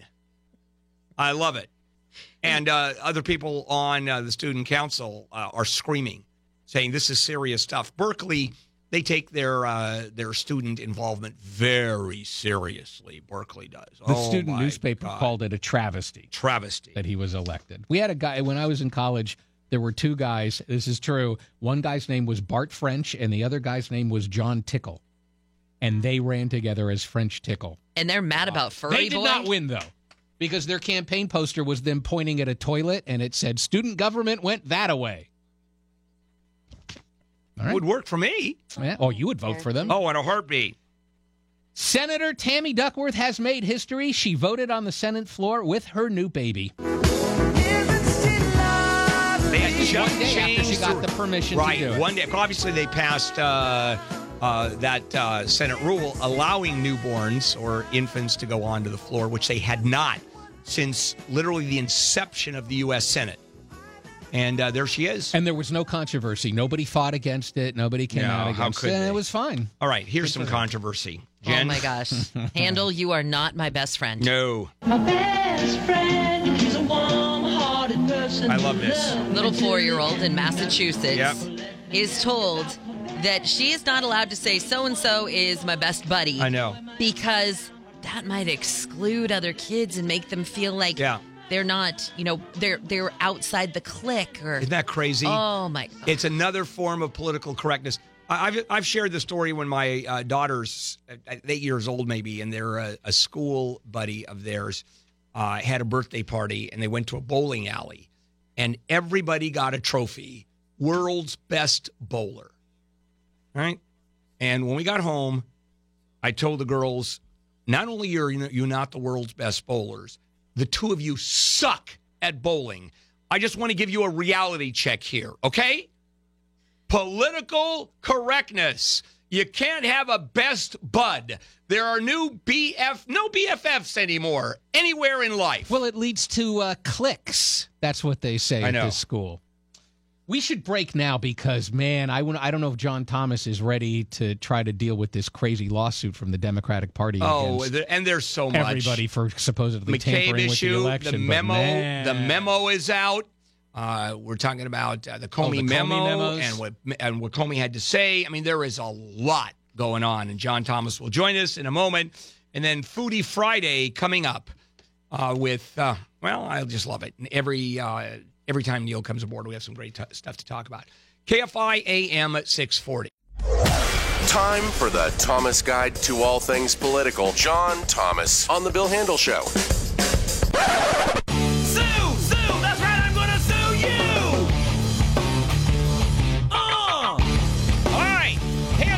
It's a Friday, April the 20th, 420. And here we are. Oh, John Thomas, having walked in smoking a joint. I heard you had the munchies, Bill, so I brought you a few things. Oh, thank you. It's your pumpkin bread. Yeah. That we love so much. Greatest pumpkin bread out there. Pumpkin bread. All right, before we get into the Thomas Guide, John Thomas, would you like to read our mandatory Adam tickets? Is that how I buy my segment? Yes. Okay. It's Free Movie Friday with Adam tickets. It's back. They're giving you a chance to win free movie tickets, Bill. You want to text them now. Text the word reporter to ATOM1. That's ATOM1 for your chance to win. Atom Tickets is a great app. You can get your concessions. If you're running late, you can order ahead of time. Standard data and text messaging rates apply. Do it now. Good for you. Is that getting better? You're getting very, very good at this. Wow, thank you. And you walked in coat and tie, which you sometimes do. So you just had a CNN hit. Mm-hmm. Was there? Yeah. They love you. You are the resident Republican I'm the village idiot. I'm the village idiot. I'm the punching bag. But yeah, I like the president, and they don't have any of those people that are willing to come on the network. Right. I heard from I haven't shared this with you, but I heard from a friend of mine who is really in the know, who's very connected, he told me yesterday that CNN really likes you. Oh wow! Yeah, no, you're liked amongst. I'm flattered. You're liked amongst the halls of CNN. Or maybe I'm just that useful idiot. You could be. I don't know. All right. So I want to start with, and I know we have a lot to talk about the president and Mueller, and we have the memo that was released, James Comey memo. However, we talked about this last night. This is an exclusive here to our show because John is, of course, tied in a big, big way. So this has to do with the governor's race. Yeah, here's the deal. If John Cox is listening, he'll like this segment. I got access to a poll that actually just came out today. It's a poll done by a pollster I highly respect, and I know their methodology is sound, so I can trust the results. They tested the governor's race. Gavin Newsom is at 23-24, as has been widely known. So Gavin Newsom's going to run off. And this is 23-24 meaning what? 23-24% of the vote. This models the election if it were to happen today. Gavin is well-positioned. That's his floor, what we call. Those are voters that will be with him, even if he didn't send 1 cent of paid communication. So he's going to go to a runoff. He'll continue to grow. Gavin may get in the... I don't know about the modeled informed ballot, but my guess is he'll get in the high 30s, something like that. He's going to a runoff.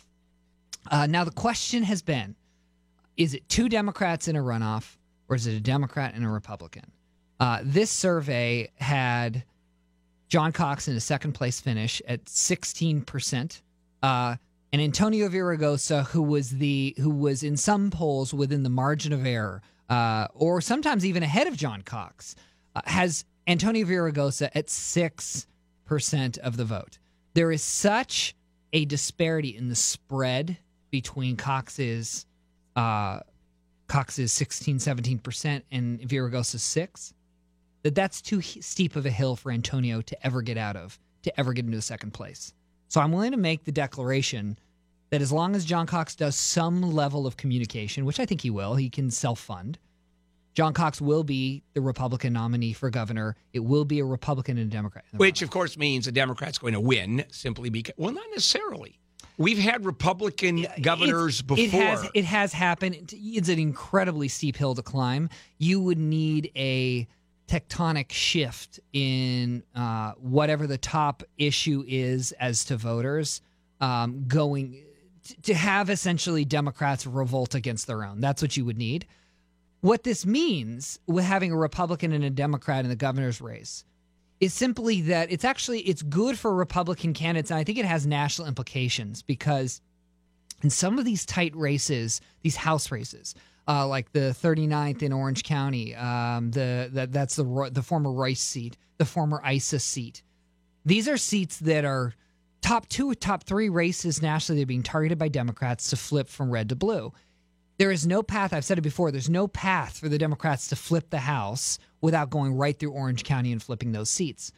Just simply having a Republican's name at the top of the ticket for governor will likely increase turnout by 2 to 3 points on the Republican side. And that 2 to 3 point will help the entire ballot down ticket, which may just save those Orange County seats.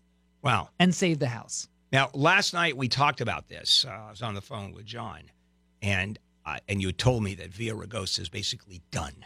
There's even though Villaraigosa is getting a lot of independent expenditure money, it won't be enough. Oh, I saw an ad last night. Yeah. I was watching TV, and there was an ad for Villaraigosa for governor. It won't be enough. Now, as I was talking to John last night, I said, I have to share this with Marjorie because, of course, Marjorie is not the biggest fan of Villaraigosa. And so as I hung up, we were in the kitchen. I was at the kitchen table, and Marjorie said, are you going to share? And I said, yes. And I shared the information that Villaraigosa is done. Now, for those of you that know Marjorie, she is the calmest. She is the sweetest person who has never had a bad word to say about anybody on this planet. As soon as I told her Villaraigosa is out, she gave me the fist bump with the loudest scream. Yes! I have ever heard her do in 31 years that I've known that woman. I had no idea Marjorie even had that in her. She hates Villaraigosa with a passion. Wow. Well, I'm glad I got to deliver that news. Now, the caveat is Cox has to do some messaging just to wink and nod. But he has a lot of money, doesn't he? But we're not talking $20 million. We're talking a few million bucks. If he spends a couple million more, which I think, from what I understand, he had every intention of doing anyway. We're talking about his own check. His own check. It's not like he has to go raise this. But what does the RNC do with this? Does it matter if you have a Republican governor? Because nationally, that doesn't mean a lot, does it? The problem is there's a lot of other places that are demanding the Republican Party's money nationally, and so I would be surprised if they came in with any money in California. Cox has a tough run next round. There's no question about it. But it was an accomplishment. Look, we've all been wondering, could Antonio sneak into this top two? And there's no path. Voters have started to coalesce around Cox, and that's that. So I can take the guesswork out of it for you. That's going to be the topic of conversation for the next, 40 days or whatever. It's going to be, is it two Dems? Is it two Dems? It ain't going to be two. Okay, so now it's the Republican and the Democrat. It'll be Cox and it'll be Gavin Newsom. At this point, can you guess, or is it wide open, who's going to be the next governor? I would say the heavy favorite is Gavin Newsom. But, this is why campaigns matter. Which is very tough for us in California, I must point out, which is why I want John Cox to win this thing.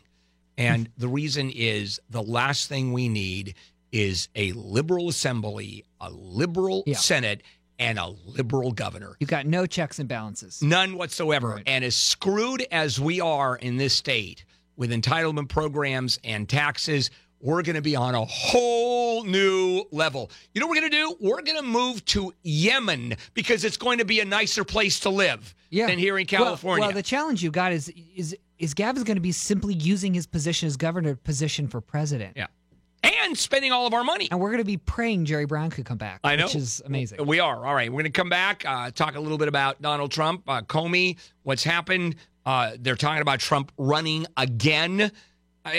He's in for a year and change, and now we're talking about the next election. Also, after the break, your chance to win $1,000, brought to you by Cunning Dental. So while we smoke weed, we're just having fun. We don't care who sees, so what we go out. All right, Handel here and the morning crew. First of all, let's start with your chance to win some money. Your shot at $1,000 now. Text the keyword bank to 200-200. You'll get a text confirming entry plus iHeartRadio info. Standard data and messaging rates apply. That's bank to 200-200. If you win, they'll call you from a number you don't recognize. Answer it or you're out of luck. Angela in San Clemente did, and she won $1,000. Your next chance to win is next hour. You have a chance to win Monday through Friday, 5 a.m. to 7 p.m. All right, back we go. John Thomas, the Thomas Guide, on all social media. And just broke some news. Villaraigosa it's over. Poll just came out, a well-respected poll that says he's basically done. All right. No, it doesn't mean he won't advertise. He will. He'll do all that, but he's done. It's over. Can't grow fast enough. All right. Fair enough. Now, let's go on to Trump land, because we have to deal with that. I'm reading about the memo. Obviously, the Republicans are saying the memo. Nothing happened with that memo with James Comey. It's basically sort of the same stuff, isn't it? My only two takeaways here is there's a point Comey contradicts himself of what he's saying on the tour versus what he wrote in the memo. He says on the tour that he doesn't trust Rod Rosenstein to effectively do the job. But in the memo that he wrote, he talks about how he reassured the president that Rod Rosenstein is so capable and so qualified to do a good job. But that was then. I mean, you can change your mind after a period of time. I suppose that's true. The other thing that was interesting was related to the golden shower conversation. Yes. You knew we'd get there, didn't you? But yes. Yeah. But the interesting thing was when in Comey's memo, he brings it up to the president, and then the president keeps repeating, according to Comey, the year 2013. 2013, like he took a trip to Russia in 2013. And then they have this conversation about how Trump says, yeah, I always believed that my room was under surveillance and being wired. And then Comey goes, yeah, wherever I travel, I operate under the assumption that I'm wired. So that tells me that if Trump believed that he was being watched even back in 2013, yeah, what is he's not going to do it. What is he going to actually do? Right. All right. I think one last one, and I want to spend a minute or two about this, is the talk of Trump running again, second term. He's already announced he's running campaign's again. Campaign's going. Which I don't know if that's normal at this point. He did it actually unprecedentedly early. Okay. The earliest any president has announced re-election. Fair enough. And a group of Republicans are saying they either are not going to back him up outright or remaining silent on that. We've got 2.5 years to go. More, right? Mm-hmm. I don't even know. This is what's going on with that story that is being completely taken out of context to fit a narrative that some of the mainstream media wants to drive. Here's why there are almost 20 senators that are saying it's way far out. I'm not willing to go there yet. And people are going, "What do you mean you're not willing to go there? They're in your own party." Here's why they're not willing to go there, Bill, because most of the people who are not willing to go there are thinking about 2018 and whether or not it's in their self-interest to hug the president or run for the president for 2018. Because if they say today that they are standing with the president in 2020, that becomes the attack ad on 2018. So it doesn't mean that they know they're not. They're going to get in line. It's just right now. It's for instance Ted Cruz, who said the world was literally going to set on fire if Donald Trump became president, is all of a sudden praising the president like you have never seen. And why is that? Oh, because Donald Trump is insanely popular in Texas, and Ted Cruz is up for reelect. It's purely political for 2018. They will be with the president in 2020. Lawsuit. Democratic Party suing Jared Kushner, suing Russia, suing everybody for effectively it was a conspiracy to have Hillary Clinton lose and Donald Trump winning. It's a civil suit, which I've never heard of a party, a major party, filing a lawsuit like this. Does this mean anything, or is it just? It's just to drive headlines. I think what the Democratic Party has learned from the Stormy Daniels situation is that the ability to use the legal system, even the civil legal system, to generate headlines and bad press, and they're just trying to create bad press as we go into the midterms to remind their base about how much they hate Donald Trump. I don't think it'll go anywhere, but it's just it's a PR stunt. In terms of unprecedented, but a PR stunt. Is the Trump support among the base, has that wavered at all? In fact, it's better than it was even a few months ago. I mean, Trump's approval depends on the district and whatnot, but he's anywhere from 88 to 93%. That's rock solid with the base. They're there. Now, the challenge Trump has to be worried about is those lean Republican voters, the independents that typically break Republican, that would never vote Democrat.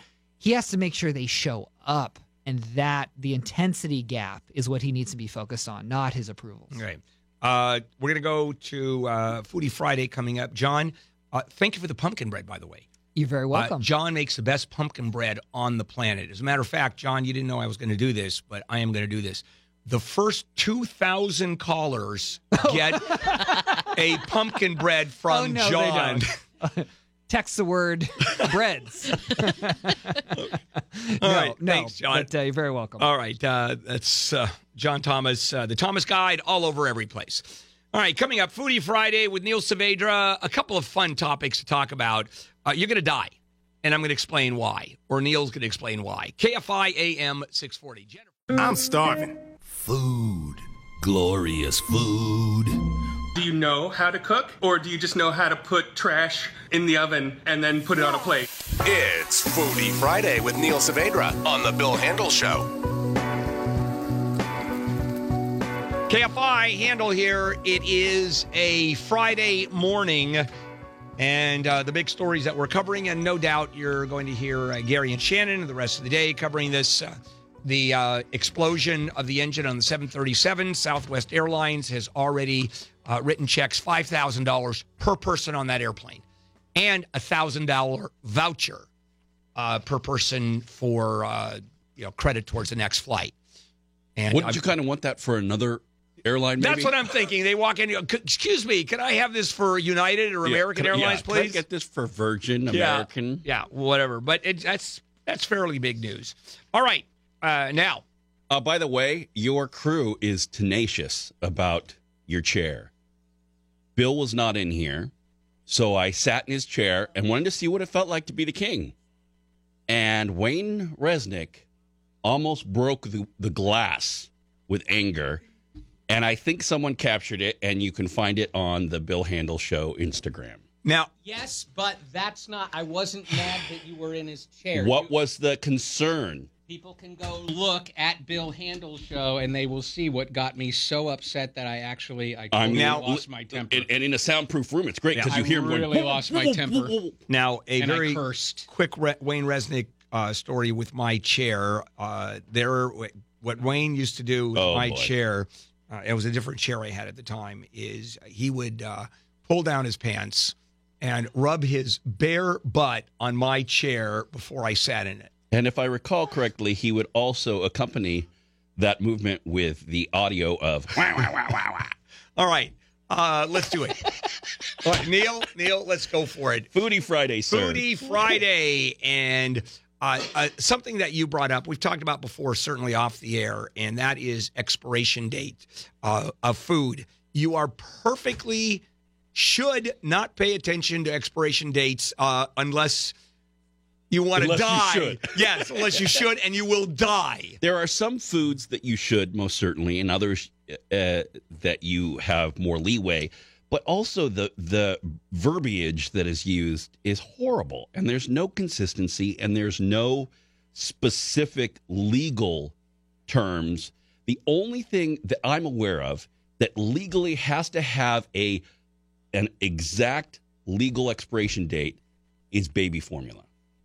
Everything else that I'm aware of on food is basically a suggestion. Now, with baby formula, is it use by? Does it say expiration date? Because you also have best use by. I don't even know what the hell that means. It's an actual expiration date. So you get three basic ones. You get sell by, which means that the retailer, that's about the retailer. It has nothing to do with you. It says that the retailer needs to sell it or remove the products from their shelf. Doesn't mean that it's gone bad. Just means does that mean they have to? That they have to. They can't sell. They have to sell it by that date, or they have to remove it off their shelf by that date. It doesn't mean that it went bad. It's simply so that things do not stay on the shelf for lengthy periods of time. So what do they do with that? Do they throw that away? There's a bunch of different things. It depends what it is. Sometimes it's used. It can be used in some of the pre-prepared foods because now they're going to cook it. Sometimes it goes to... feed, homeless shelters, sometimes animal feed, all kinds of things depending on what it is. But it's not it's not uncommon. Like, for instance, if you go those wonderful rotisserie chickens that everybody loves, right, that you see everywhere, that if those don't sell, they don't just toss them. They're still good.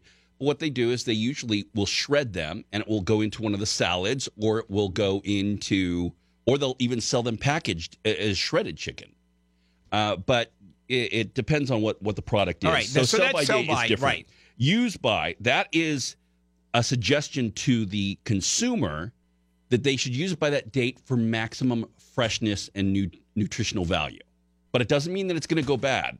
There's not like a timer. It's not, like an egg timer or something that goes off and goes ding, ding, ding, and then all of a sudden it goes to crap. Right. That's like drugs that are 3 years past their date. They're perfectly safe. It's just the efficacy has dropped. Exactly. So sometimes there's, a half-life of something, and it starts to break down a little bit, and it won't have the same potency. And also, some of that, even with drugs. Now, I'm not a doctor, so I'm not giving you advice, but sometimes with drugs, they want you to turn them over so you're not keeping them for long periods of time and not knowing what the efficacy is, but also so that you get more. Yeah. So, you toss them and get more. And then Best Buy. That's also that's the date of quality guarantee. So they're saying this is the quality guarantee. We think that it will. We know that we can guarantee the quality that we stand by up until this date. Now, are those dates artificially short? Could they go quite a bit longer? As far as health-wise, like is it going to harm you? Absolutely. Most of these things can go way past the date. Eggs, for instance, can go, if you look on an egg carton, there'll be a three-digit number that corresponds with the day of the year. So if it was January 1st, it would be 001. That means that's when the eggs were laid, right? You have 30 days from that day. And oftentimes that's weeks and weeks past the so-called expiration date on the side. You can keep eggs I've had them for well over a month after a so-called expiration date. And I check them with the buoyancy test, putting them in a glass of water. And if they sink to the bottom, they're fresh. If they kind of tip up a little bit or go to the center, you have to eat them that day. And if they float to the top, they're bad, because that means they're decomposing on the inside, creating gas, and it's causing them to float. So you can check these things, and oftentimes they're okay for longer. However, if you get egg whites or you get eggs that are out of their shell, they don't last as long because they're not protected. Makes sense. So you only have 3 to 5 days after opening and maybe 10 days from the day you purchase it. All right, I want to take a break. We'll come back and finish it up on this Friday. And I'm looking at a headline, a USA Today story, and the headline is fascinating. Americans waste an astounding amount of food, and here's the one that I love. Oh, yeah. Healthy eaters are the worst. Yes, you're going to die if you eat healthy food. I love it. We'll be right back. Neil, we get to go through that one. I'll explain why. Oh, yeah. Can't wait. KFI AM 6. I got the munchies. I need a bagel. I need a cookie. I need some toast. I got the Handel munchies, here on a Friday, April 20th. As we finish up the show tomorrow morning, Handel on the law from 6 to 11 o'clock. And tomorrow afternoon from 2 to 5, Neilster over here. Neil Saavedra with the Fork Report. And that on social media at Fork Reporter, and on the website Fork Report or the Fork Report. No, I'm not going to save you. You just keep doing it. Do what you want. Did I do that wrong? No, I think it's right. Okay, fair enough. I just assume it's wrong if it comes out of your mouth. That's so true. Especially if it's legal aid. Yeah, I know, for sure. All right. The amount of food we waste, we're way on top of the heap, if you will, with the amount of food that Americans waste. And I love this. Healthy eaters are the worst. So I'm going to just throw it at you. So here's what's crazy. You've got Americans wasting a massive amount of 150,000 tons of food every day. Jeez. Right? That's a pound per person of food that could feed. It's amazing. You how and I many were having this conversation on our way to lunch the other day about how it's really about distribution. Right. I mean, there's plenty of food for the entire world. Yeah, plenty of food on the planet. It's just distribution and really, as Americans, we're kind of success kills. We're a very prosperous country, and we tend to not think about food and water the way other countries do. I mean, there are countries that go, is it true you guys flush your waste with clean water? Because we do. Yeah. We use clean water to flush our toilets. So it is an amazing and astounding number, 150,000 tons of food each day. But what they're finding through a recent study, is that the majority of the food that's being tossed is fruits and vegetables. And the reason why is you get people that want to eat healthy, that buy all these fruits and vegetables, but don't have the time to prepare them and ending up going to get prepared food or whatever it is and then tossing them. And they're finding that it's the healthier set that is doing this. And I see you grinning. I am, because... I don't even bother. I go right past that and go right into processed foods from Costco. And it's a lovely thing. It really is. Well, you're talking about a massive amount of resources as well. So the research that was done by the USDA and the University of Vermont, University of New Hampshire, they're finding that the wasted food that's being tossed out uses about 30 million acres of land, about 7% of the American agriculture area. That's massive, as well as 4.2 trillion gallons of water, 1.8 billion pounds of nitrogen-based fertilizer, and 780 million pounds of pesticides. But we have to obviously rethink the way we think. But also the laws themselves are kind of crazy. When the girls were bat mitzvahed, and I was there. Yeah, you were there, and we had this huge buffet, as a matter of fact, many tables.